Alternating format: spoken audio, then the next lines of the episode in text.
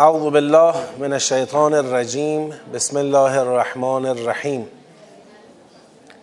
سلام عرض می کنم خدمت خواهران و برادران بزرگوار. یک مطلبی رو پیرو صحبت های ما در ساعت قبلی بزرگواری نوشتن. من به این توجه کنم و انشالله زود بتونیم رد شیم و سوره رو تمام کنیم. گفتن مواردی که شما اشاره کردید در خصوص وقایع اخیر از جمله برگشتن به قرآن مبارزه با فساد و غیره بیشتر جنبه حاکمیتی دارد گرچه ما هم در جای خود وظیفه داریم. سوالی که هست در مورد افرادی که الان به عنوان معترض و اختشاشگر هستند چه برخوردی از طرف حاکمیت به آنها باید بشود؟ ببینید اولا این نگاه حاکمیتی یا مردمی این در مقام تحلیل قابل تفکیکه اما در واقعیت هیچ وقت از هم تفکیک نمیشه. حاکمیت یه بدنه ای داره که این بدنه همین منتخبین و منتصبین مردمند. حاکمیت برایند اراده ملته برایند جهتگیری ملته. در حوزه تقنین همینه در حوزه اجرا همینه. حتی به یک معنایی در حوزه قضا هم همینه. مردم نمی‌تونن بگن ما یه طرف حاکمیت یه طرف. اینجوری نیست. ساختار حکومتی ما امروز جمهوری اسلامی است. جمهوری یعنی مردمی. و این مردمی بودن نظام ما با توجه به شاخصهای مردمی بودن و شاخصهای مردم سالاری یکی از موفق ترین الگوهای مردم سالاری بوده و هست. اگر ما خللی می‌بینیم در کار این خلل برمیگرده باز در یک چرخه ای به خود همین مردم. باز از مردم به حاکمیت یعنی چرخه است. تأثیر فرهنگ عمومی در حاکمیت تأثیر حاکمیت در فرهنگ عمومی. این یه است رو هم دیگه تأثیر و تأثیر داره. برای اصلاح هم نمیشه گفت حاکمیت باید شروع کنه یا مردم. هر دو. مردم به نوبه خودشون مسئولان به نوبه خودشون. من به یکی از این اشاره می‌کردم در یکی از جلسات به یکی از همین بزرگوارانی که به هر حال حرفی داشت راجع به مسائل کنونی حرفش خیلی هماهنگ با حرفای ماها نبود. فکر می‌کرد که خب باید دیگه این سیستم بره کنار و سیستم دیگری بیاد. بهش گفتم که خب کی این سیستم جدیدی که می‌خواد بیاد قرار کیا باشن؟ مگر فقط صحبت نفره؟ شما می‌خواید یک سیستمی رو عوض بکنید. پس بازم تو اداره ها آدم می‌خواید بازم تو خیابونا نیروی انتظامی می‌خواید؟ بازم اینه دیگه. کیان اینا؟ این گروه جدید کیا هستن؟ بازم همین مردم هن. مردم هستن که باید اگر کسی حالا اونایی که کلا انادی دارن با اسلام و انقلاب ما با اونا کاری نداریم اصلا. اما اونایی که دلشون سوخته برای مشکلات و دنبال راه حلن. اونی که دلش برای مشکلات سوخته و دنبال راه حله نمیشه الان تقصیر رو انداخت کردن یه طرف طرف دیگر رو تبرئه کرد. اصلاح جامعه از اصلاح افراد شروع میشه. چه اینکه فساد در جامعه از فساد افراد شروع میشه. هر کس باید نسبت به خودش نسبت به خانوادهش نسبت به شعاع وجودی خودش احساس مسئولیت کنه. هیچکی نباید بی تفاوت باشه. یه جای عمل من یه جای قول من یه جای نوشتن من یه جای حضور من. اون چه که بنده عرض کردم این بود که بعضی وقتا بعضی ها می‌بینن اگر اعتراضی وجود داره اختشاشی وجود داره آقا یک بالاخره بهانه هایی هم وجود داره یه اشکالاتی وجود داره که اینا به وجود اومده. بعضی فقط این اشکالات رو می‌گیرن و حق میدن به معترضین. میگن آقا این اعتراضات بجاست چون این همه بیعدالتی داریم کم عدالتی داریم. این همه مثلا کمبودهای اقتصادی داریم گرونی داریم تورم داریم چه داریم چه داریم؟ اینا رو دلیل یا بهانه ای قرار میدن که حقو بدن به معترضین حقو بدن به اختشاشگرا. این نگاه غلطه به خاطر اینکه همه ماجرا این کمبودها نیست. و خود همین هایی که اعتراض دارند اگر شما برگردید به عقبه هاشون در داخل خود کشور عقبه هاشون مسببین همین وضع موجوده. یعنی اینا تکیه می‌کنن به کسانی که اون افراد خودشون مسببین همین وضع موجودند. اگر این اعتراض از ناحیه مظلومین بلند می‌شد یه چیزی. گفتیم مظلومین و مستضعفین دارن اعتراض می‌کنن. الان لیدرهای اعتراضات رو برید ببینید کیا هستن. کسایی که تا خیرخیره خوردن. از جان و مال ملت و بیت المال. سیر. اون برای آبنشین ها اینا دارن مدیریت می‌کنن. پس این که ما این کاستی ها را کاستی های موجود را دلیلی بگیریم که حق بدیم به اعتراضات غلط. این که حالا بخوایم از اسلام و انقلاب دفاع کنیم و به اعتراض و اختشاش هم اصلا حقی ندهیم این دفاع ما معنیش این باشه که اشکال کار خودمون رو نبینیم. اقرار نکنیم به کاستی ها و اشکالات کار خودمون. در صدد جبران بر نیایم اینم غلط. یعنی اولا با اغتشاش که بالکل مخالفیم و محکوم می‌کنیم. اغتشاش هیچ وقت سازنده نخواهد بود. تخریب اموال عمومی کشتن انسانهای بیگناه هیچ توجیهی نداره. اما با اعتراض بالکل مقابله نمی کنیم نه خیر. اعتراض می‌تونه یه قسمتیش به حق باشه. یه قسمتیش به حق نباشه. به تناسب خودش باید باش برخورد بشه. اعتراض درست رو باید پذیرفت. کاستی های واقعی رو باید قبول کرد. در صدد جبرانش بر اومد و فکر می‌کنم در شرایط کنونی که الان ما رسیدیم بهش حالا در این فرایندی که توی این روزهای گذشته طی کردیم مسئله منتقل شده. مسئله امروز مسئله جدی امنیتی است. تا قبل از این حالا ممکن بود ابعاد فرهنگی ابعاد اقتصادی اما الان اولویت مسئله بحران جامعه ما امنیتی است. در فضایی که ناامنی ایجاد میشه به نظر می‌رسه که مهمترین روش برخورد با ناامنی برخورد با عوامل و مسببین ایجاد ناامنی به شکل جدی و قاطعه اون چیزی که ماها می‌فهمیم اینه. ما به عنوان مردم اما کاسه داغتر از آش هم نمی‌خوایم بشیم. به حال در این زمینه هم مثل همه عرصه های دیگه گوش به فرمان ولی امرمون هستیم. تصمیم لازم رو ایشون خواهند گرفت و یا گرفتند. اما اون چه فهم مردمی ما بهش می‌رسه اینه که امروز باید عوامل ناامنی رو باشون برخورد قاطع بشه. چون کار اونها نه منجر به اصلاح چیزی خواهد شد و نه منجر به بازگشت به اصول خواهد شد نه منجر به برپایی عدالت خواهد شد. جز اینکه اوضاع را به نفع دشمنان دین و دیانت دشمنان اسلام و عدالت رقم بزنه ثمره دیگری نداره. پس برخورد که روشنه. باید با اینها برخورد قاطع صورت بگیره. این خواسته ملت بوده. در سیزده آبان هم برش تاکید شد. و البته برای منم که یک فرد عادی از شهروندان این جامعه هستم برای منم سواله. منم هنوز اون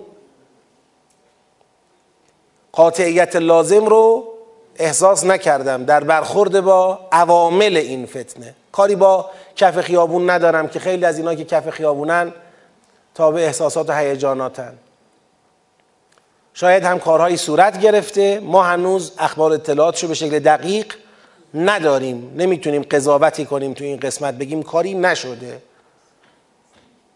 بالاخره اونچه که ما الان داریم می‌بینیم البته خیلی هوشمندانه و خیلی با رصد دقیق عوامل ایجاد ناامنی شناسایی میشن دستگیر میشن تو اکثر ناامنی ها و این خیلی باعث خوشحالیه و جای تشکر داره از مقامات انتظامی و امنیتی و نظامی که پیگیر این امور هستند اما همچنان جای سوال هم باقیه و در حد سوال که اگر ما می‌بینیم یه مقدار احساس می‌کنیم بیشتر از این می‌شود برخورد کرد و نمیشه چیه جریانش؟ ممکنه بعد از مدتی اخبار و اطلاعاتی منتشر بشه که متوجه ماجرا بشیم که نه داشته برخورد صورت می‌گرفته ولی دقیق و ظریف. چون در جایی که بالاخره این اختشاشگران و فتنجویان اقشاری از مردم رو نوجوانای مردم جوانای مردم رو قاطی ماجرا کردن مثل سپر انسانی میمونه دیگه. مثل سپر انسانی. چند نفر منافق و انسان مستحق خلاصه تیر و گلوله قاطی چند نفر دیگه ای هستن که اونا اینطور نیستن. در قرآن کریم سوره فتح انشالله می‌رسیم می‌خونیم. خدا میفرماید که به مؤمنان میگه برید بجنگید. وقتی می‌رسن در شرف جنگ شمشیر رو که می‌خوان فرود بیارن خدا میگه شمشیرها رو غلاف کنید برگردید. حالا می‌رسیم در سوره فتح. و اونجا فلسفه این شمشیرها را غلاف کنید رو خدا بیان می‌کنه. فلسفهش چیه؟ میگه مؤمنان با کفار قاطی الان شما شمشیر رو فرود بیارید خونهای بیگناه ریخته خواهد شد. برای اینکه خون بیگناهان ریخته نشه شمشیرها رو غلاف کنید برگردید. اونجا اظهار امیدواری می‌کنه خدا که اگر جدا بشن اون وقت با کفار برخورد لازم خواهد شد. یه وقتایی من اینجا بگم به عنوان یک کارشناس امنیت نیستم. نظر کارشناسی هم تو این حوزه ندارم. به عنوان یک شهروند سوال دارم به عنوان یک شهروندم خوشبینانه به سوال خودم جواب میدم. میگم امیدوارم که توجه کافی بشود و انشالله می‌شود. ولی تو بعضی از قسمت ها به جد انسان سوال داره. حالا به هر حال امیدواریم هرچه زودتر شر ناامنی از سر جامعه ما کوتاه بشه. عوامل ایجاد ناامنی عوامل ایجاد آشوب تخریب اموال قتل نفوس پاک و زکیه این عوامل شناسایی بشن به مجازات خودشون برسن. چه واقعا در کتاب و در قرآن و در مکتب اهل بیت به عنوان مجازات براشون تعریف شده. قاطعانه انشالله دربارهشون اجرا بشه. مایه عبرتی باشن برای کسانی که در سرشون خلاصه خوابهایی رو خوابهای آشفته دیدن و خیالاتی رو پروروندن. انشالله مجازات اقتشاشگران مجازات مخلان امنیت عمومی مخلان آرامش مردم و مؤمنان انشالله مجازات اینها باعث برگشتن آرامش سازنده به جامعه ما بشه انشاءالله.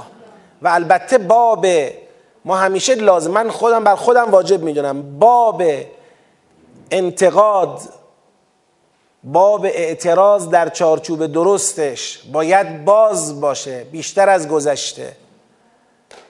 سرپوش گذاشتن رو اشکالات مانع شدن از اعتراضات درست و بجا راه دفاع نیست. بدترین نوع دفاع اینه که اشکال رو ندیده بگیری.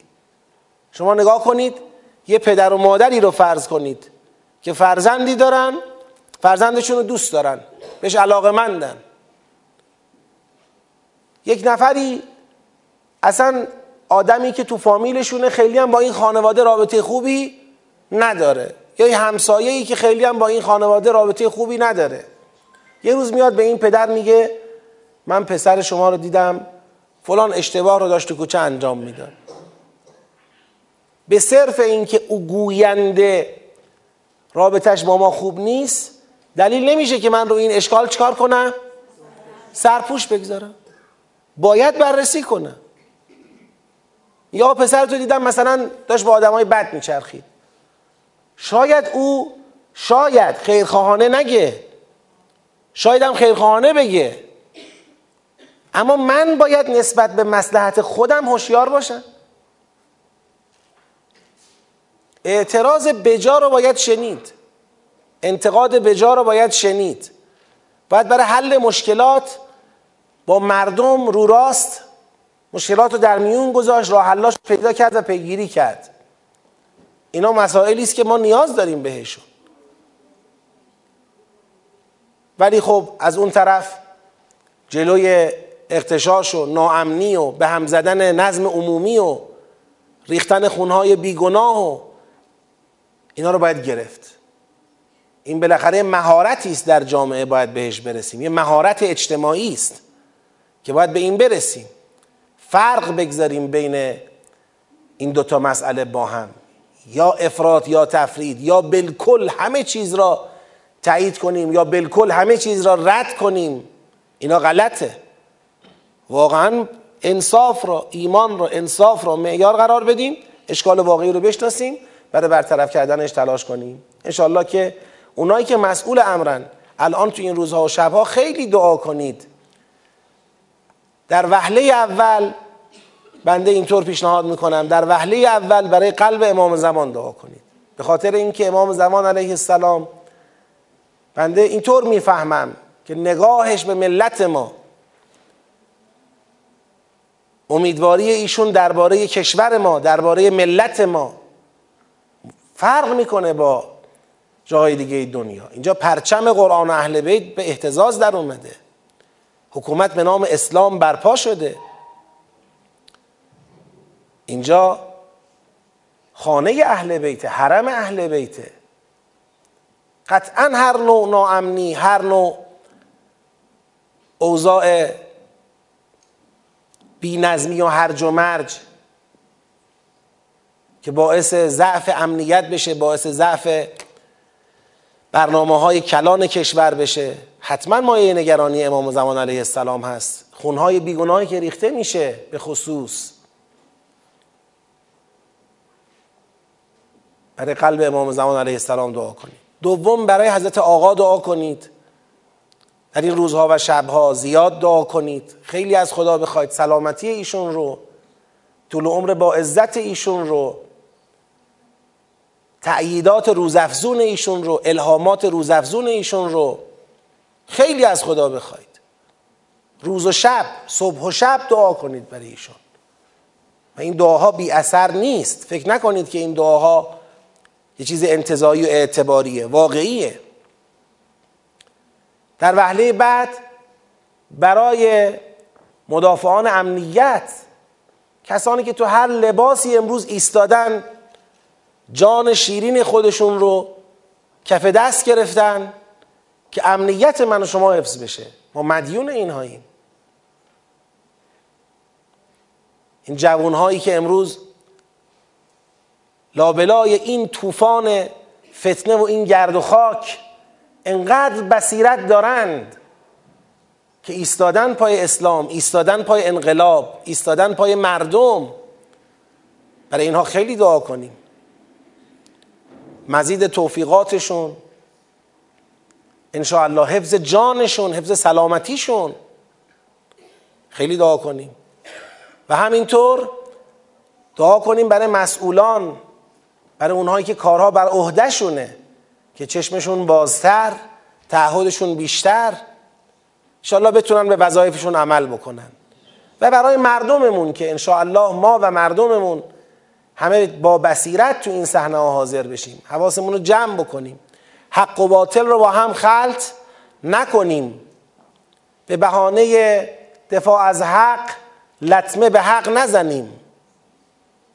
به بهانه مبارزه با باطل به نفع باطل قدم بر نداریم. اوضاع فتنه اینطوریه. در فتنه انسان میاد از حق دفاع کنه حواسش جمع نباشه سیلی زده به حق. میاد با باطل برخورد کنه حواسش جمع نباشه به نفع باطل کار کرده.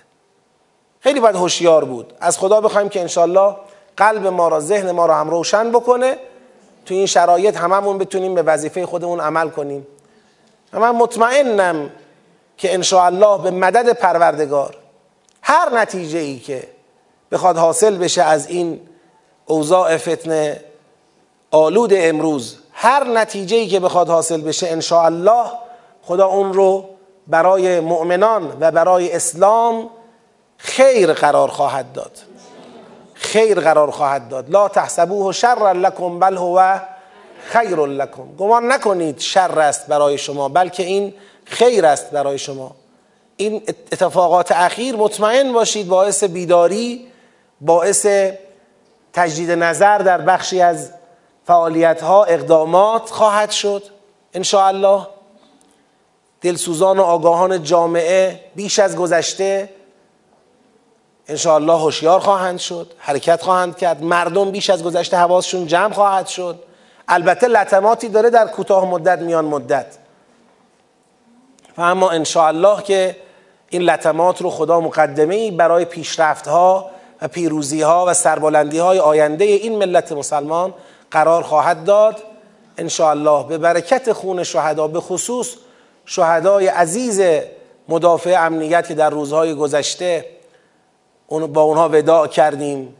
شهدای عزیزی که مظلومانه مثل اربابشون سید الشهدا علیه السلام در راه مولای خودشون سید الشهدا علیه السلام کف همین خیابون ها جون دادند. رو همه اونها شاد انشاءالله به برکت خونهای پاکشون شر فتنه و فتنگر از سر این نظام و این ملت دور بشه. صلواتی ختم فرمایید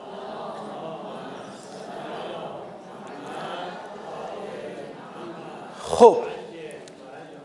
اما رسیدیم به این که در این سیاق چهارم خدا اول اومد اون جریان کارشکن رو در قالب افرادی که قبلا متقاضی قتال بودن وقتی حکم قتال اومد جا زدن ترسیدن. و بعد اینا رو فرمود که مشکلشون این بود اون روزی که شعار می‌دادن به فکر صداقت شعار خود نبودن صادقانه شعار ندادن. بعد از بیان این مطلب هشدار داد که رویگردانی شما از جبهه قتال فی سبیل الله مساوی است با ورودتون به جبهه افساد فساد فی الارض. مساوی است با قطع ارهامتون و اینکه مشمول لعنت خدا و بسته شدن مجاری ادراکیتون خواهید شد. بعد از این هشدار ریشه یابی کرد. در مقام ریشه یابی حرف اول این بود که افلا یتدبرون القرآن ام علا قلوب اقفالها.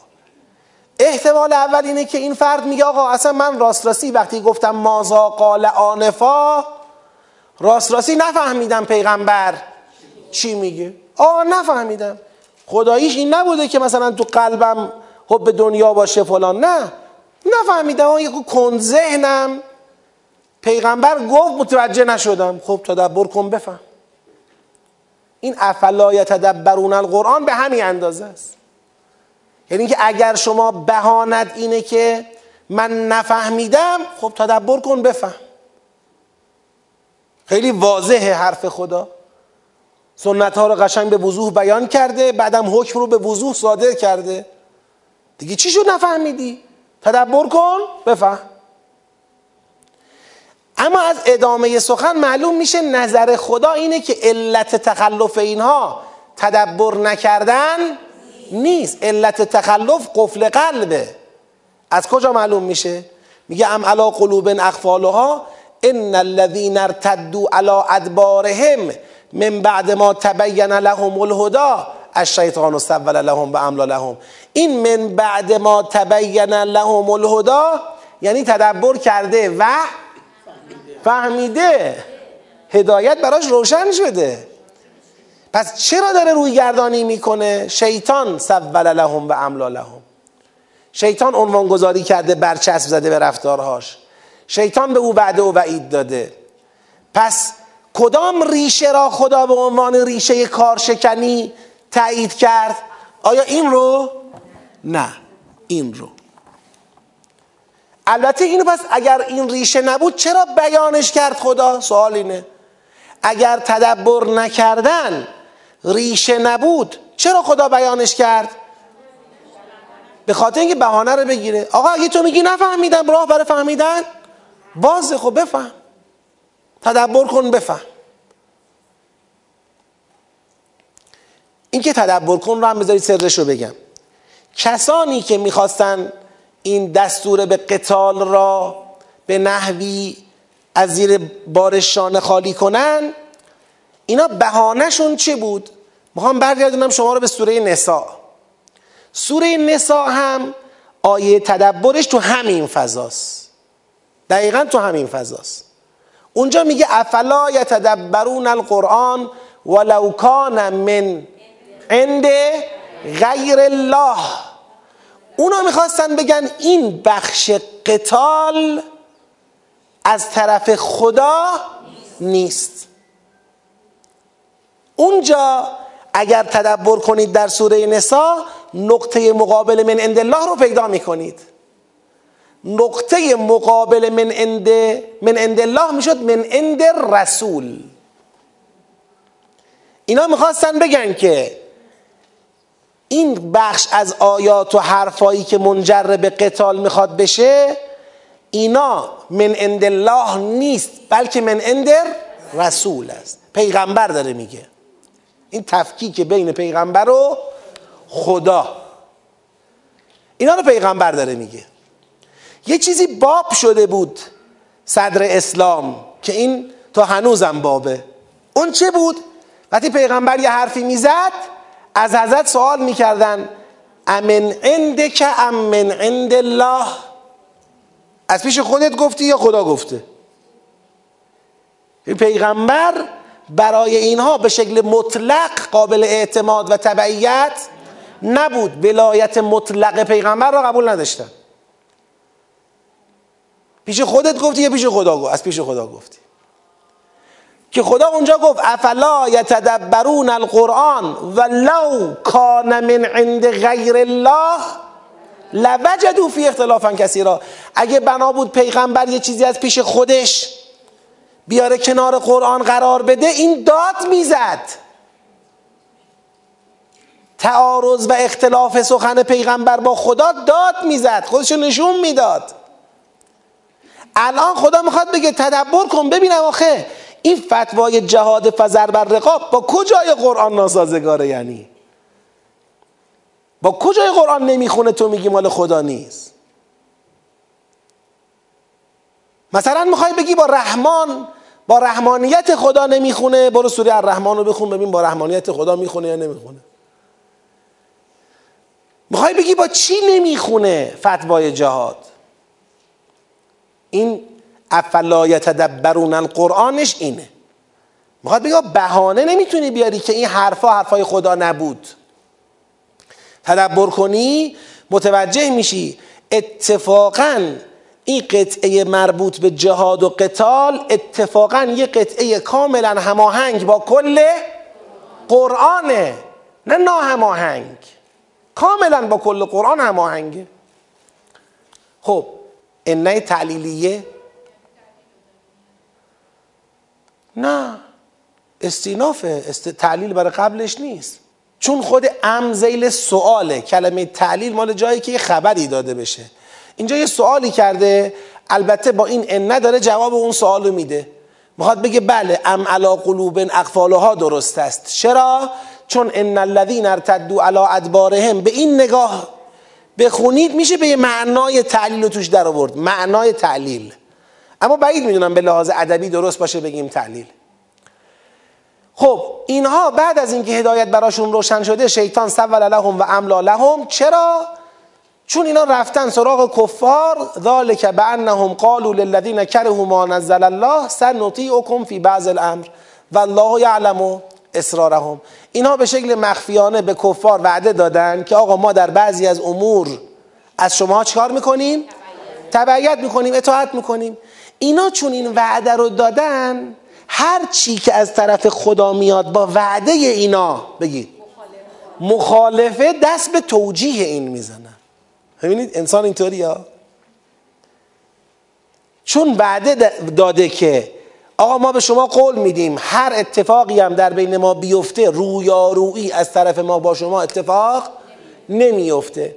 ما با شما جنگ نمی کنیم حالا از طرف خدا آیات جنگ اومده چکارش کنم؟ دست به چی می‌زنم؟ توجیه می‌زنم. دست به تفسیر به رأی می‌زنم. منظورش این نیست. منظور این نیست. همه رو می‌خوام به یه نحوی در واقع از زیر بارش شانه خالی کنم. بله؟ نه. اگر هم تو کتاب اومده من دقیق ترش رو عرض می‌کنم خدمتتون. چون این میگه والله یعلم و اسرارهم اسرار یعنی چی؟ مخفی گویی. خب؟ یعنی اینکه خدا داره افشا می‌کنه. چیزی که فضای سخنه معلومه. فضای سخن یه امر معلومیه. اگر خدا برای حل یک فضای سخنی میاد افشاگری می‌کنه اون افشاگری را دیگه جزء فضای سخن قرار نمیدیم خدا می‌گوید مردم بدانید اینایی که امروز در مقابل جبهه قتال فی سبیل الله ایستادند اینها کسایی نیستن که قرآن تدبر نکردن نفهمیدن فهمیدن. اینا اونایی که قفل به قلبشون خورده. علت این قفل هم می‌خواید بدونید چیه؟ علتش اینه که رفتن به کفار وعده سنوتی و فی بعض الامر دادن. اینا برای دنیاشون با کفار بستن. برای دنیاشون با کفار بستن. اونی که برای دنیای خود رفته با کفار بسته حالا هرچی خدا میاد میگه آقا برید با کفار بجنگید این رو می‌خواد به یه نحوی چکار کنه؟ بپیچونه. به یه نحوی از زیر بار این شانه خالی کنه. آقا ما قول دادیم که با کفار نجنگیم اونام قول دادن که از ما جنسامون رو بخرن. اونام قول دادن ما اجازه بدیم به ما اجازه بدن نفتمون رو بفروشیم. اونام قول دادن اونام قول دادن اونام قول دادن. خب ما دنیای ما الان وابسته به قولیه که دادیم. این قفل قلبه که ما حب دنیاست اینجاست. از غان که می‌رسیم حب دنیاست اینجاست. دنیای ما وابسته به اینه که به قول خودمون با اونا عمل کنیم با اونا نجنگیم. پس هرچی خدا میگه به جنگ پیغمبر میگه به جنگ من می‌خوام توجیه کنم یه جوری از زیر بارش در برم. قصه اینه. که یه وقت دنیای ما به خاطر فتوای خدا به خطر نیفته. بازار جهانی به روی ما بسته نشه. الان چند سال ما قراره وارد بازار جهانی بشیم؟ هنوز باید بدیم امتیاز. که اجازه بدن ما در دنیا راحت خرید و فروش کنیم. تحریم ها رو بردارن. اونا به ما میگن آقا می‌خواید تحریم ها رو برداریم می‌خواید راحت خرید و فروش بکنید باید این قولا رو به ما بدید. یا ما قولا رو میدیم که اگر قولا رو دادیم یعنی معنیش اینه که ما با شما سر جنگ نداریم. توافق قرارداد معاهده ما هم کار می‌کنیم. یا نه این قولا رو نمیدیم. خب ظاهر اولش اینه که دنیامون به خطر میفته چون دنیامون به خطر میفته پس باید یه کاری کنیم که دست از این فلسفه جهاد و مسائل دیگر رو زیر سوال ببریم که دنیامون رو آباد نگه داریم. ذالک بانهم قالوا للذین کرهوا ما نزل الله سنطیعکم فی بعض الامر والله یعلم اسرارهم. بعد خدا فرمود فکیف اذا توفتهم الملائکه؟ حال اینا چگونه خواهد بود؟ اون وقتی که ملائکه اینها رو توفی می‌کنند یضربون وجوههم و ادبارهم ملائکه به صورتها و پشتهای اینها سیلی می‌زنند ضربه می‌زنند. ذالک به انهم اتبعوا ما از الله. چون اینا تابع ما از الله شدن نه ما انزل الله. اینا دنبال چیزی رفتن که خدا را به غضب آورد. و کره او رزوانه و از رضایت خدا بدشون اومد. فاحبط اعمالهم. خدا اعمالشون رو چیکار کرد؟ حبت کرد. این ام دوم بود. حالا ام سوم چیه؟ ام سوم اینه ام حسب الذین فی قلوبهم مرض ان لن یخرج الله افغانهم آیا اینهایی که در قلبشون مرض بود اینها گمان می‌کنن خدا ازغان اونها را آشکار نخواهد کرد؟ ازغان ازغان گفتیم چیه؟ جمع زغن. زغن چیه؟ حب. متراکم دنیا. یعنی خدا میگه اینا می‌دونید تکیهگاهشون چیه؟ تو تمام این دست به توجیه زدن ها و دست به تحلیل زدن ها و شانه از زیر بار جهاد خالی کردن ها به یه جایی تکیه دارن. اونم اینه که مردم اینا رو باور کردند که اینها مشکلشون دنیای خودشون نیست. اگر مسلمون ها مردم باورشون این باشه که مخالفان قتال مشکلشون دنیای خودشونه آیا در این صورت اصلا همراهی می‌کنن با اینا؟ توفیقی به دست میارن؟ جواب منو بدید. اگر من شما این سخنرانی رو که الان من اینجا ایراد می‌کنم در جلسه قبلم اشاره کردم بهش این سخنرانی رو خطاب به معلمان و فرهنگیان جامعه بنده خدا داشت ایراد می‌کرد. می‌گفت که آقا در دنیا کشورهایی پیشرفت کردن که ارتششون رو چکار کردن؟ جمع کردن. تعطیل کردن. پولی رو که صرف موشک و ارتش و تسلیحات و غیره کردن این پول رو آوردن به جای اینکه صرف اینا کنن صرف چی کردن؟ علم کردن. دانش. صرف علم و دانش کردن. و بعد انشالله با این نفری که شما انتخاب کردید و در رأس دولت گذاشتید داریم میریم به این سمت که به خواست خدا ما هم دست از این جنگ طلبی و خلاصه موشک سازی و ارتش و فلان و اینا برداریم. سرمایه کشورمون رو بیاریم به سمت چی؟ علم و دانش. انشالله به مدد الهی و کمک شما معلمان عزیز این اتفاق بیفته. خب اینا سران مملکت بودن این سخنرانی کردن. اینا کسانی بودن که یقول الذین آمنوا لولا نزلت سوره. اون موقع خودشون می‌گفتن طاعه. ولی این فرایند حب دنیا اینا رو کشون به کجا؟ کشون به اونجا که تو روی ملت نگاه کنن بگن بی خود پولمون رو صرف ارتش و موشک می‌کنیم. پولمون رو باید ببریم صرف علم و دانش بکنیم. خب حالا من مخاطب او دو حالت دارم. یا باور می‌کنم او رو باور می‌کنم که راست میگه و او نگران چیه؟ علم و دانش در مملکت ماست. میترسه که پولها همش بره صرف موشک بشه ما تو مسائل علمی جا بمانیم. چه کاریه آقا؟ ما مثل ژاپن باشیم دیگه. خودشون ارتش ندارن. آمریکا حافظ امنیتشونه. باید قشنگ در سال روز قتل عام مردمشون با بمب اتم فقط وایسن یه دقیقه سکوت کنن دهناشون رو ببندن بعد دوباره برن خونه هاشون حرف بزنن نطقشون کشیده آمریکا. چه کاریه؟ ما می‌خوایم چیکار؟ دنیا اون قدرت نظامی دنیا اون تسلط بر منافع و بر منابع در دنیا. خب این بذاریم مال, مال آمریکا جونمون. این آمریکا این مال شما. سنوتی و فی بعض الامر. مخلص شما این نوکر شما این ما با شما کار نداریم شما با ما کاری نداشته باش. ما چیکار کنیم؟ بیاید ما بریم سراغ علم و دانش و فناوری و تکنولوژی و صنعت و پیشرفت و مال بسازیم و چیکار بکنیم و کارخونه ها بزنیم و صد بزنیم و علم بکنیم و بل بکنیم. خب دیگه این منطق رو اگه من شما باور کردیم دیگه برای چی باید به فکر جهاد و قتال و جنگ و چیزای دیگه باشیم؟ که بگیم آقا یه صد عن سبیل اللهی وجود داره کفار مانع راه خدا هستن. همه اینا دیگه برباد میره. دیگه اند آرزوهای ایمانی ما این میشه که اجازه بدند ما هم مسجد بریم. اجازه بدن ما هم حرم بریم.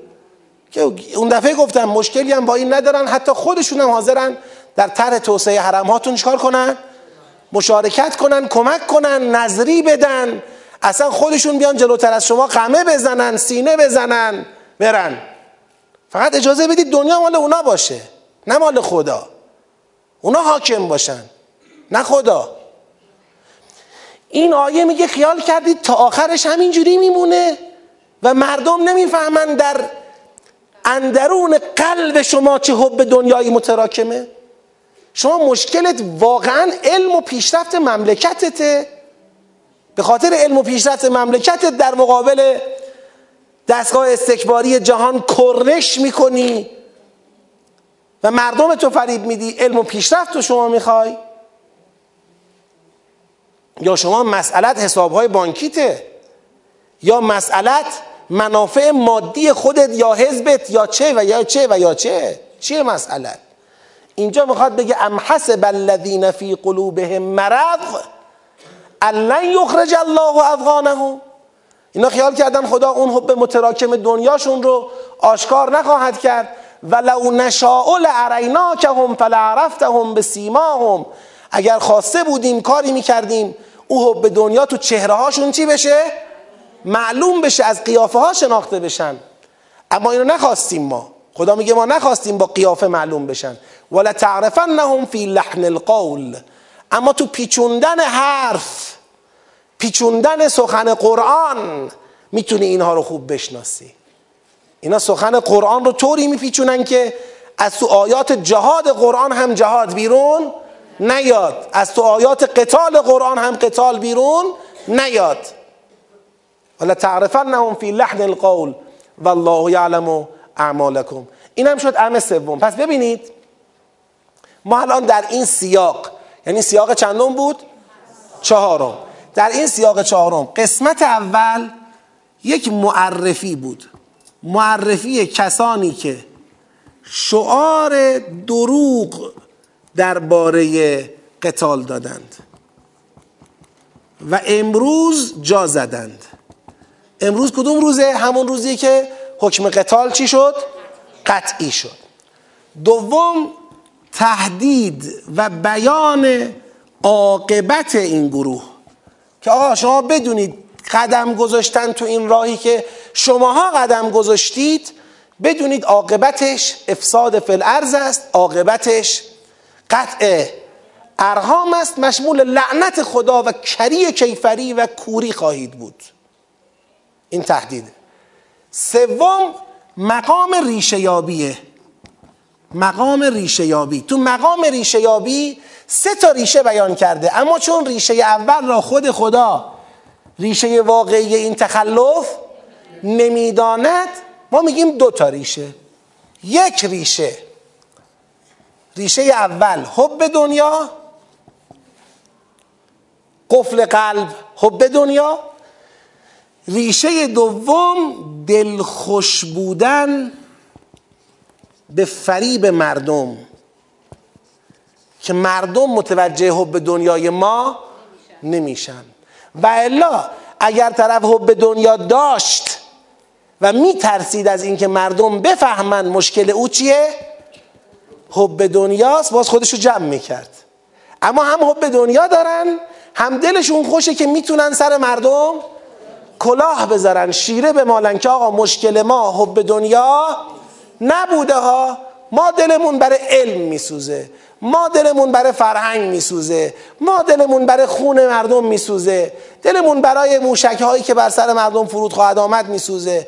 هزار جور دلسوزی دارن که من و شما باور نکنیم مسئلهشون قول و قراریه که به خاطر دنیاشون با کفار بستن. باور نکنیم اینها پشت پرده قول دادن به کفار. به خاطر دنیای خودشون و ملت مسلمان رو اسیر قول دنیا گرایانه خودشون کردن. یه ملت مسلمان باید بمونه نگاه بکنه و از آرمانهای خودش جا بمونه که جیب بعضیا خالی نشه. این حرفای این آیات ها من یه بار دیگه برمیگردم این آیات رو می‌خونم. ببینید چون وسطاش زیاد سخنرانی میشه یه وقت ممکنه خیال کنید اینا دیگه شد حرفای فلانی. و یقول الذین آمنوا لولا نزلت سوره. فقط عربی می‌خونم. فاذا انزلت سوره محکمه و ذکر فیها القتال انگار همینایی که دیروز می‌گفتن جنگ جا خوردن. رأیت الذین فی قلوبهم مرض الذین فی قلوبهم مرض تا آخر میمونه. آخر رو ببین من برگردم یا ببینیم آخر؟ هم حسب الذین فی قلوبهم؟ خب. رأیت الذین فی قلوبهم مرض ينظرون الیک نظر المغشی علیه من الموت فاولا لهم. اولا لهم. یعنی خاک تو سرشون با این ترس و جا خوردنشون لیاقتشون همینه. فاولا لهم. طاعه. و قول معروف. تا طاعه می‌گفتن. خوب حرفی بود. فإذا عزم الأمر فلو صدق الله لکان خیرا لهم. دروغ گفتن اما. اون موقعی که طاعت گفتن دروغ گفتن. اگر راست گفته بودن براشون بهتر بود. فهل عسیتم ان تولیتم ان تفسدوا في الأرض و تقطعوا ارحامكم اولئك الذين لعنهم الله فأصمهم و اعما ابصارهم افلا یتدبرون القرآن؟ ام علی قلوب اقفالها ان الذين ارتدوا على ادبارهم من بعد ما تبين لهم الهدى الشیطان سول لهم و لهم. ذلك بانهم قالوا للذين كرهوا ما نزل الله سنطيعكم في بعض الامر. والله يعلم اسرارهم. فكيف اذا توفتهم الملائكه یضربون وجوههم و ادبارهم. ذلك بانهم اتبعوا ما اسخط الله و کرهوا رضوانه. فاحبط اعمالهم ام حسب الذين في قلوبهم مرض ان لن يخرج الله اذغانهم ولو نشاء لاریناکهم فلعرفتهم بسیماهم ولتعرفنهم في لحن القول. والله یعلم اعمالكم پس در این سیاق چه گذشت؟ سیر تحلیلی کارشکنی در فرهنگ قتال گذشت. یعنی بررسی ریشه های کارشکنی در فرهنگ قتال. اینایی که کارشکنی کردن شعار دروغ دادن امروز دارن پشت می‌کنن ریشش به کجا برمیگرده؟ ریشش به این برمیگرده که با کفار قول و قرار بستن برای دنیاشون. مؤمنان بدونید هر چی به غیر این بتون میگن دروغ میگن. هر چی به غیر این بتون میگن دروغ میگن. هر کی امروز که امروز که پیغمبر از جانب خدا معمور است که جبهه قتال فی سبیل الله را سامان بدهد هر کی در مقابل پیغمبر داره بر تبل صلح و سازش می‌زنه به هر بهانه ای به هر دلیلی بدونید دروغ میگه بدونید اینها اگر به عقبشون برسید همونایی که با کفار بستند و خیال می‌کنن که هیچ وقت افشا نخواهند شد. ولی خدا یه راهی می‌ذاره در سیاق بعدی برای اینکه افشاگری هم اتفاق بیفته. پس بررسی تحلیلی کارشکنی در فرهنگ قتال فی سبیل الله انجام شد. حالا به چه قصدی؟ بنده میگم به قصد بازداری.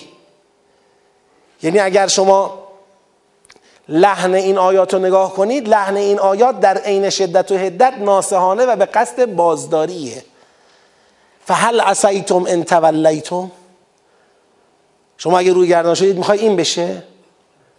قرآن تدبر نمی کنی قفل قلب تو باز نمی کنی از برخورد ملائکه با خودت فردای قیامت نمی حراسی نمی ترسی یه روز خدا دستتو برای مردم رو کنه اینا همش به قصد یعنی این بررسی تحلیلی رو می‌تونید به قصد بازداری ببینید. اما سیاق پایانی. از آیه سی و یک تا آخر خدا می‌خواد بگه خب حالا میاد سراغ مؤمنان. خب مؤمنان شما. یه آزمایش سختیه این آزمایش. فکر نکنید که بله خیلی راحت و بسیط میشه تو صف پیغمبر و قتال فی سبیل الله باقی موند. این صحنه پیش آمده سوره 47 آزمایشی را خدا در سوره 47 برای ما تدبیر کرده که هنوز که هنوز امت مسلمان به شکل کامل و کلی تو این آزمایش توفیق به دست نیاورده. این آز... از اون آزمایش هاست. خدا میگه قطعا این امتحانی است که ما داریم می‌گیریم از شما. راهی بجز ایمان و تقوا و پذیرش فرهنگ قتال فی سبیل الله برای پیروزی توی این امتحان وجود ندارد. فکراتون رو بکنید تصمیمتون رو بگیرید یک طرفه بشید تو بحث قتال فی سبیل الله. یکی از شاخصهای مؤمن اینی که در دلش کینه و غضب دشمنان خدا رو بار بیاره. خودش و فرزندانش رو با این فرهنگ بزرگ کنه. به امید اینکه دست خدا بشویم برای انتقام از کافران انتقام از اونایی که مانع راه خدا هستند این یکی از مهمترین تعالیم دینی ماست. که متاسفانه یه وقتایی احساس میشه که به فراموشی سپرده شده. مغفول واقع میشه. ولنبلونکم حتی نعلم المجاهدین منکم والصابرین و نبلو اخبارکم. قطعا امتحانتون می‌کنیم تا مجاهدان و صابران را از بین شما بشناسیم. البته به صرف موفقیت در این امتحان کار تمام نیست و نبلو و اخبارکم. تا آخر باید پاش بیستید. آقا در دوران دفاع مقدس تکلیف خود را ادا کردیم. دیگه بعد از اون استفاده دادیم از فرهنگ قتال فی سبیل الله. فایده نداره. و نبلو و اخبارکم. تا آخر باید پای آرمان خدا بمونیم اه اینجوری که کل زندگیمون تمام میشه که همه زندگیمون گذشت به جنگ که پس چی؟ ما زندگیمون مال اینور نیست. ما هنوز زندگیمون شروع نشده. همه سر جلسه آزمونیم. تو آزمون به موفقیت فکر کنید. زندگی شروع خواهد شد. زندگی برای مؤمنان شروع خواهد شد. زندگی ابدی ما آغاز خواهد شد. حواسمون رو جمع کنیم سر جلسه امتحانیم. دل خوش نکنیم. اینور خبری نیست. زمین را باید از دست کفار بگیریم به ارث ببریم. بهشت خدا برپا بشه. بهشت که برپا شد تازه معنی حیات رو ما خواهیم فهمید. ولنبلونکم حتی نعلم المجاهدین منکم والصابرین و نبلو اخبارکم. ان الذين كفروا و صدوا عن سبیل الله. اینا که تو این امتحان چی بشن؟ شکست بخورن. آقا الذين كفروا و صدوا عن سبیل الله که اون نقطه مقابل جبهه اسلامه که این شکست خورده ها که نیستن که. نه این دفعه کیه؟ این دفعه همین شکست خورده ها تو این امتحانن. از کجا اینو میگی؟ و شاق الرسول من بعد ما تبین لهم الهدا آقا این تعبیر من بعد ما تبین لهم الهدا رو یادتونه؟ مال کیا بود؟ برگردیم. مال اینا بود. ان الذين ارتدوا على ادبارهم من بعد ما تبین لهم الهدا اینا کیا بودن؟ کارشکنا. این بار خدا وقتی گفت امتحانتون می‌کنیم پشبندش میگه اگه تو این امتحان شکست خوردی اینی. ببین ان الذين كفروا وصدوا عن سبيل الله و شاق الرسول من بعد ما تبین لهم الهدى. صف تو جدا کردی.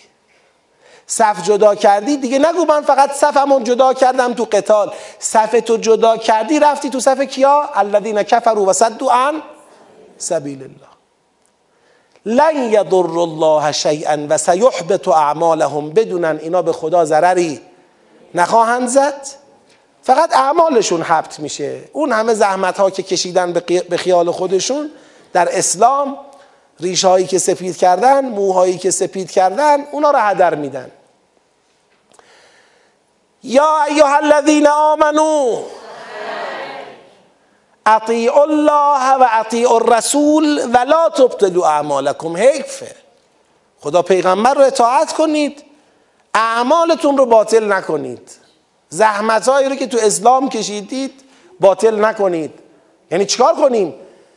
ان الذين كفروا و صدوا عن سبیل الله. اگر خطت جدا کردی رفتی تو وادی کفر. و صد عن سبیل الله ثم ماتوا و هم کفار. بعد همینجور بمیری کافر کافر بمیری فلن یغفر الله لهم. مغفرت شامل حالتون نخواهد شد. فلا تهنو و تدعو السلم. پس سست نشید. دعوت به سازش نکنید. و انتم الاعلون. و شما برترید. والله معکم. و خدا با شماست. ولن یترکم اعمالکم. بدانید اگر تو جبهه خدا اومدید دستاوردهاتون زحمتاتون هدر نخواهد رفت. چیزی از زحمتهاتون کاسته نخواهد شد. چیزی از اعمالتون کاسته نخواهد شد. دنیا مانه حب دنیا مانه انما الحیات الدنیا لعب و له این دنیا ارزش این که فرصت های شما رو بسوزونه و شما رو در جبهه قتال فی سبیل الله دچار شکست بکنه نداره. لعبه لحوه و ان تؤمنوا و تتقوا یؤتکم اجورکم. ایمان بیارید تقوا پیشه کنید در این جبهه مشارکت کنید اجرتون رو می‌برید. ولا یسألکم اموالکم. در این صورت خدا هم نمیاد برای افشاگری شما و برای نشون دادن نیات درونی شما و حب متراکم دنیای شما نمیاد از شما مسئلت کل اموالتون را بکنه. ولا یسألکم اموالکم. اه ما یه گزینه مسئلت اموال هم داریم. میگه ان یسألکموها. بله این گزینه هم هست. ان یسألکموها فیحفکم. اگر کار به اونجا برسه که خدا بگه حالا که با قتال مشکل داری پس اقلا بگو. اموالت را بده بیاد و اجبار بکنه یحفکم یعنی الزام کنه اجبار کنه تبخلو. اون وقت بخل میورزید و یخرج از غانکم جناب آقای بزرگواری که داری به مردم اینجور القا می‌کنی دلت برای علم و فرهنگ جامعه سوخته بده هرچی داری بیاد بعد وایسا سخنرانی کن. بده بیاد. هرچی داری بده دیگه. جانت مال خودت مالت مال اسلام. اون وقت معلوم میشه مسئله شما دنیای خودتون بود یا مسئلتون اسلام و علم و فرهنگ و انقلاب و فناوری و اینا بود. اون وقت معلوم میشه شماها کجا ترمز زدید. ها انتم آی مردم همتون رو میگم. ها اولا تدعون شما کسانی هستید که دعوت شده اید. همتون با این سوره دعوت شده اید. به چی؟ لتنفقوا فی سبیل الله. دعوت شده اید که در راه خدا انفاق کنید. چی رو؟ جانتون را مالتون را. با جهاد فی سبیل الله. این سوره دعوتنامه است از جانب خدا به بندگانش. ها انتم هؤلاء تدعون لتنفقوا فی سبیل الله. فمنکم من یبخل. متاسفانه بعضی از شما بخل میورزند. و من یبخل. هر کس که بخل میورزد فانما یبخل عن نفسه. از خودش دریغ می‌کند. هر که از خدا دریغ می‌کند در حقیقت از خودش دریغ می‌کند. والله الغنی و انتم الفقراء. خدا که غنی است. شما فقیر به درگاه خدایید و ان تتولوا نمی‌خواید قبول کنید فرهنگ جهاد فی سبیل الله را. فرهنگ قتال با کفار مانع راه خدا را. می‌خواید روگردان باشید؟ خب پس بدانید. و ان تتولوا یستبدل قوما غیرکم ثم لا یکونوا امثالکم. اگر شما روگردان باشید خدا قومی را به جای شما قرار میده شما ها میمیرید میرید به جای شما کسان دیگری میان. الله اونا مثل شما نخواهند بود. خواهند بود؟ خیلی خوب. اونا میمیرن میرن بعد اونا میاد. قومی که مثل اونا نخواهند خدا میگه من تصمیمم عوض نمیشه. صبر می‌کنم تا آدماش بیان. صبر می‌کنم تا اون کسانی بیان که یا ایها الذین آمنوا من یرتد منکم عن دینه فسوف یأتی الله بقوم یحبهم و یحبونه. به اونایی بیان که در راه خدا جهاد می‌کنن و از ملامت هیچ ملامتگری هم نمیترسن. اونا بیان. باشه. حالا چقدر طول می‌کشه؟ هزار سال گذشته ده هزار سال صد هزار سال؟ باشه. خدا که براش این زمانها برای من و شما زمانه. برای خدا که اینا زمان که معنی نداره. خدا فارغ از زمان و مکانه باشه سب کنید شما ضرر می‌کنید نه خدا. خب برگردم این سیاق رو جنبندی کنیم. ببینید توی این سیاق چه سوره های سختی را آسان میشنویم و آسان از کنارش میگذریم. خدایا به فریاد ما برس. ببینید از ولا نبلو نکمه. در قسمت اول خدا از یک آزمایش برای معلوم شدن مجاهدان و صابران صحبت می‌کنه. آزمایش قطعی. بعد زیل این بیان آزمایش هشدار میده که جزء ان الذین کفرو و صدو عن سبیل الله نشوید.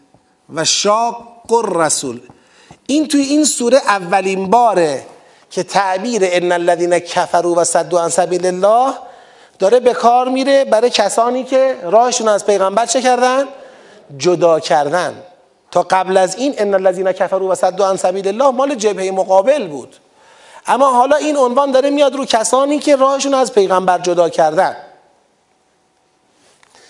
بعد پیرو این مقدمه خدا مؤمنان رو مخاطب قرار داد. همین مؤمنانی که گفت آزمایشتون می‌کنم تا مجاهدان و صابران معلوم بشه به این مؤمنان گفت چی؟ گفت مؤمنان اطاعت از کی بکنید؟ خدا و رسول. خب حالا شما به من بگید این اطاعت از خدا و رسول زیل این آزمایش میشه چی؟ یعنی جزء مجاهدان و کیا باشید؟ صابران باشید. به همین مناسبت پیروش دو مرتبه تاکید کرد. بر همین. ان الذين کفروا. ببینید ان الذين ان الذين دارم نظم آیات رو بهتون نشون میدم. ان الذين کفروا و صدوا عن سبیل الله ثم ماتوا و هم کفار. یعنی چی این ثم ماتو می‌خواد بگه تا مرگ نرسیده با اطاعت از خدا و رسول از جریه ان الذين کفروا و صدوا عن سبیل الله و شاق الرسول بیا بیرون.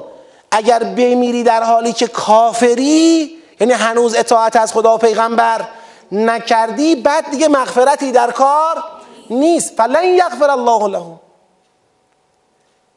گویا من اینجا خودم رو بزنم به گیجی که نفهمیدم خدای چی داری میگی؟ تاکید می‌کنه. میگه بابا یعنی این فلا تهنو و تدعو الاسل آقا منظورم مشخصا اینه. دست از این سستی و سازش طلبیتون بردارید. پس این آزمایش برای معلوم شدن مجاهدان و صابران اطاعت از خدا و رسول دست از سستی و سازش برداشتنه. دست از سستی و سازش طلبیتون بردارید و انتم الاعلون و الله معکم ولن یترکم اعمالکم. این نگاه کنید. پس این دوتا ان الذین کفرو جایگاه مشابه به هم دارن. خدا سیر اینه. خدا گفته آزمایش می‌کنم مجاهدان معلوم بشن. نکنه ان الذین کفرو بشی. اطاعت کن از خدا و پیغمبر. از صف ان الذین کفرو تا دیر نشده تا مرگ نرسیده بیا. بیرون. یعنی چیکار کنم؟ نتیجهش اینه. یعنی فلا تهنو و تدعو السلم. یعنی دست از سازش طلبی سستی احساس ضعف تو خودتون بردارید و انتم الاعلام. خب من خدام دارم میگم شما برترید. شما بالاترید. شما مؤمن به اللهید. والله معکم. خدا با شماست. ولن یترکم اعمالکم. این انتم الاعلام والله معکم اینا همه اساره همون حرفاست که ان تنصر الله ینصرکم و یثبت اقدامکم. ذالک به ان الله مولا الذین آمنوا و ان الکافرین لا مولا لهم. همه اساره همون حرفاست. خب حالا یا ما اینا رو قبول می‌کنیم یا قبول؟ اگه قبول بخوایم نکنیم این تو این آزمایش بنا باشه شکست بخوریم. به اطاعت نرسیم دست از سستی و سازش بر نداریم علتش چی می‌تونه باشه؟ اینجا میاد میگه ببین اون چه که مزاحم پیروزی شما در این امتحان و ابتلاست اون حب دنیاست. اما حب دنیاتون. اولین حرفی که می‌زنه میگه دنیا که لعب و لحوه ایمان و تقوا اگر داشته باشید خب اجرتون رو می‌برید مشکلی هم پیش نمیاد. خدا طالب اموالتون هم نمیشه. خوب دقت کنید.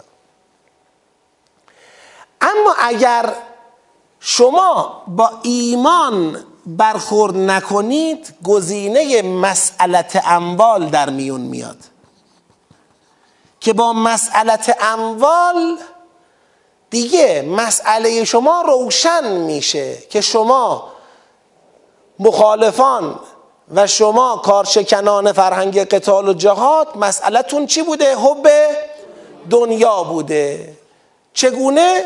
ان یسالکموها فیحفکم تبخلو و یخرج ازغانکم پس این قسمت حب دنیام که اینجا آمده تا مسئله طرح مسئلت اموال این می‌خواد اشاره کنه به ریشه اصلی تخلف از این امتحان الهی چی باعث تخلف از این امتحان الهی میشه حالا به همین مناسبت حرف پایانی رو می‌زنه حرف پایانی چیه؟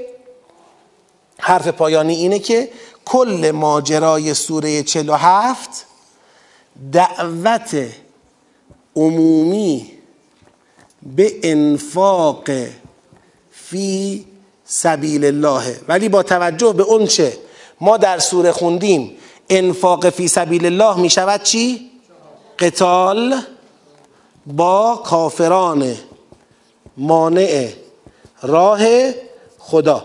هر کی با این قتال مشکل داره کارش به مسئلت اموال می‌کشه که معلوم بشه مسئلش چیه؟ حب دنیاست انفاق فی سبیل الله. برای همین میگه اینا که بخل میورزن دارن علیه خودشون بخل میورزن خدا غنی اینا فقیرن.